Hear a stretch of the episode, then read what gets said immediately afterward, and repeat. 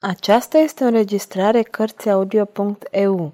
Pentru mai multe informații sau dacă dorești să te oferi voluntar, vizitează www.cărțiaudio.eu. Toate înregistrările Cărțiaudio.eu sunt din domeniul public. Michel Zevako, Crimele familiei Borgia. Capitolul 29. Bătrânețea lui Borgia. Vila era o construcție vastă, unde totul îmbia la liniștea spiritului și la desfătarea ochiului. În grădină, pe o bancă de granit roz, stătea o fată. Avea ochii plini de lacrimi. Era Rosita. Lângă ea, o femeie solidă de vreo 40 de ani îi urmărea toate mișcările. Nu scăpea din ochi nici o clipă. În spatele femeii, ascunși în tufișuri, doi bărbați stăteau la pândă gata să sară la prima chemare. De 4 zile fata fusese închisă în vila de la Tivoli. Încerca în zadar să înțeleagă ce se întâmplase, cine o răpise, de ce fusese adusă acolo, pentru ce, ce se întâmplase cu Rafael. Și gândul acesta din urmă era cel mai dureros. Ochii se umpleau de lacrimi, inima îi bătea puternic și simțea cum prin vine îi curg flăcări. Nu îndrăznea să o întrebe nimic pe femeia care o păzea, îi era frică de ea. Într-o dimineață, Rosita observă că în jurul ei se petrecea ceva neobișnuit. Auzi zgomotul făcut de trăsuri și de cai ce veniseră la vilă. Un dute-vino continuu pe culoare, apoi totul se cufundase iar în liniște. Rosita era în camera ei. Intră o femeie, șopti ceva la urechea însoțitoarei sale și aceasta ieși în grabă. Se îndreptă spre aripa vilei în care erau apartamentele papei. Un tânăr abate o conduse spre camera cea mare în care sanctitatea sa, obosită după călătorie, se odihnea. „Ei bine, doamnă Pierina?" „Sfinte părinte!" se bâlbâia matrona îngenunchiată și emoționată puternic. „Doamnă Pierina, pentru ultima oară ți reamintesc că aici sunt numai contele de Faenza, Rodrigo de Faenza, așa că termină cu temenelele." „Bine, domnule conte, vreau să știu tot." „Am călătorit bine, fără incidente, domnule conte. Micuța s-a zbătut un pic, a țipat, a plâns și apoi s-a liniștit și pare că s-a obișnuit cu noua ei viață." „Bun, se îmblânzește. Și ce zice?" „Nimic." „Drace, e grav. N-ai încercat să vorbești cu ea?"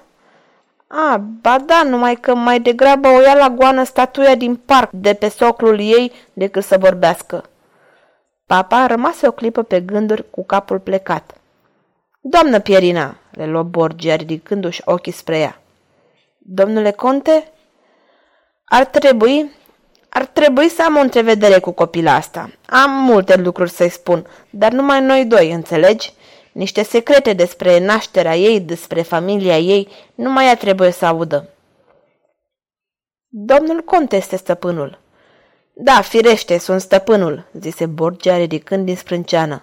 „Dar copila asta a fost răpită cu violență și nu știe că a fost spre binele ei. Poate și imaginează cine știe ce, că vrem să o sechestrăm, ori noi vrem să o punem în drepturile ei. Despre asta e vorba și nu despre altceva, înțelegi, doamnă Pierina?" „Înțeleg, domnule conte. Trebuie deci să o pregătesc pe fată pentru întâlnirea cu dumneavoastră să vă asculte. Ca pe un tată, nu, ca pe un prieten, un adevărat prieten îngrijorat pentru viață. Ei, hai, doamnă Pierina!" Doamna Pierina ieși cu un surâs hidos și discret. A doua zi, Borgia a avut o întrevedere de altă natură în aceeași cameră. Papa era așezat într-un fotoliu cu spătar scund. Era înfășurat până la gât într-un cerceaf alb. Pe o măsuță lângă el se afla o mulțime de flacoane, de cutii, pline cu diverse cosmetice, alifii, balsamuri, parfumuri. Lângă fereastră, abatele Angelo, favoritul său, îi citea cu voce tare. În jurul lui se învârtea un bărbat care desfăcea flacoane, cutiuțe, aplicând pe fața papei tot felul de creme și cosmetice. Din când în când, papa se privea în oglindă.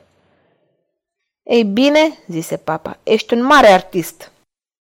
„Ah, dacă domnul conte mi-ar da voie, în mai puțin de o oră l-aș întineri cu încă 20 de ani, numai cu un flacon vărsat în părul său."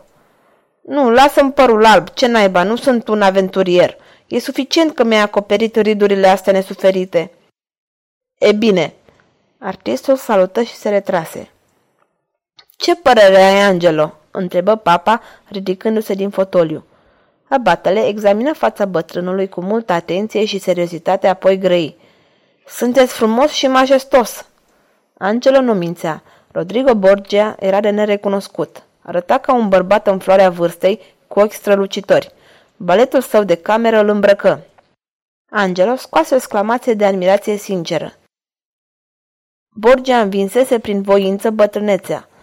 Surâzând, ieși din încăpere, făcându-i lui Angelo un semn de adio. Intră în camera fetei și se opri în prag salutând.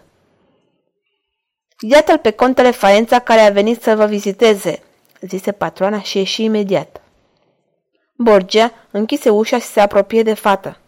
Copila mea, zise el, vrei să-mi dai voie să-ți vorbesc câteva clipe? Am lucruri interesante să spun. Dar Rosita se retrase înapoi cu ochii mari deschiși, cu mâinile împreunate, gata să îngenucheze și murmură. Papa, suveranul pontif! Borgia tresări furios. Tot planul lui căzuse.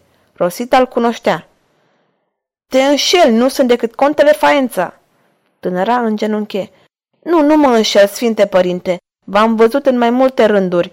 O, nu, sfinte părinte, sunteți puternicul stăpân al Romei și al lumii și sunt salvată pentru că sunteți aici. O, liniștește-te, copila mea, ridică-te. Sfinte părinte, îl întrerupse fata exaltată, am fost răpită. M-au smuls din brațele soțului meu, tânărului meu soț, și m-au adus aici. O, sfinte părinte, vreau să-mi faceți dreptate, vreau să plec de aici. Sfinte părinte, vreau să mă duc la soțul meu, Rafael. Îl cunoașteți, i-ați arătat bunăvoința dumneavoastră. Era așa de fericit când v-a adus tabloul cu Madonna. Rosita izbucni în plâns. Borgia abia o auzea, dar ochii lui nu o slăbeau niciun moment. O devora din priviri. Imaginația lui urmărea contururile corpului dezbrăcând-o. Sudoarea îi acoperea fruntea. Se aplecă și prinse mâna Rositei. Ridică-te, zise cu voce tremurândă. Ridică-te, nu pot să te văd la picioarele mele. Mâna lui, la atingerea mâinii Rositei, fu prinsă de un tremur. Fata era uimită, nu înțelegea ce se petrece cu papa. Își desprinse ușor mâna și se așeză clătinându-se. Iertați-mă, sfinte părinte, emoția mă înnebușe. Am suferit atât de mult în ultimile zile.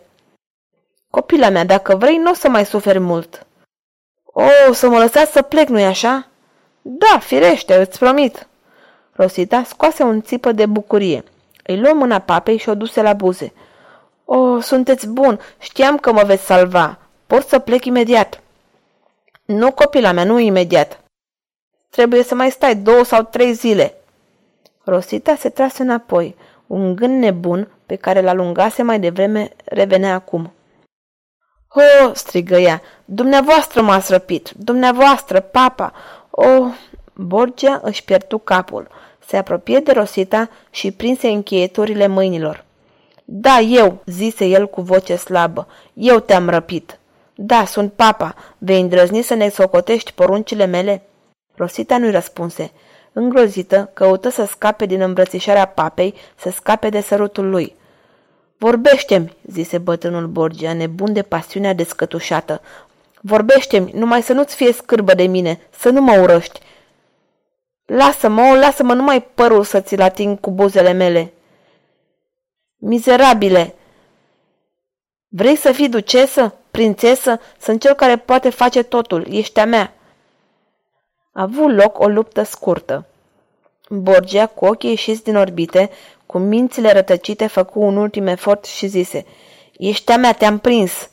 Deodată se opri, mut de uimire, înspăimântat. Rosita, în disperarea ei, reușise să-i alunece din brațe și, țâșnind înapoi, îi smulse sabia, frumoasa sabie de paradă cu care și împodobise costumul de cavaler. Sfinte părinte, zise cu răceală fata, un pas dacă mai faci te omor. Calmul neobișnuit cu care pronunțase aceste cuvinte îi arătară papei că fata, ajunsă la capătul nervilor, era hotărâtă. Își reveni repede. Nu-ți fie teamă, zise. Nu mi-e teamă, răspunse fata, ținând sabia ridicată cu amândouă mâinile. Borgia dădu din cap. La revedere, vom relua convorbirea noastră. Fata îl văzu ieșind fără să facă vreo mișcare. Când rămase singură, calmul care o făcuse atât de puternică și curajoasă o părăsi și în locul lui o mânie oarbă o cuprinse. Izbi spada de câteva ori de masă și rupse vârful. Așchia putea fi un stilet ascuțit. Apoi începu să plângă. Papa, după ce și-a aranjat fața și părul, se întoarse în camera lui meditând. Am îmbătrânit. Gata. Oricum, prima bătălie am dat-o. Asta este esențialul. Se va mai gândi. Abatele Angelo, văzându-l, se grăbi să-i vină în întâmpinare. Spune, cunoști cascadele? Lângă templul Sibilei, da, sfinte, domnule conte. Poți să mi te adresez cu titlul meu, acum nu mai e niciun inconvenient. Ei bine, Angelo, pe marginea prăpastiei este un fel de cavernă. Du-te până acolo. Vezi dacă nu cumva o bătrână, maga, nu se lășluiește acolo. Și dacă bătrâna e acolo, spune că va primi o vizită în noaptea asta. Sfârșitul capitolului 29.